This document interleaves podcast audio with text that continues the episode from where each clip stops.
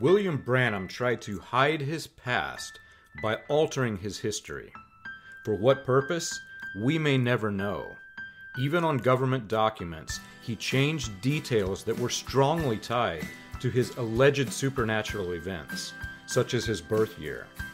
The most alarming change, however, was his name. Branham claimed that the seven letters of his misspelled name, Marion, were spiritually significant. He compared it to the six letters in Billy Graham's name, claiming that his names were encoded to seven seven seven instead of six. The problem? William Branham appears to have used an alias to hide which William Branham he was. According to every document Branham signed, he used the letter M instead of the full name.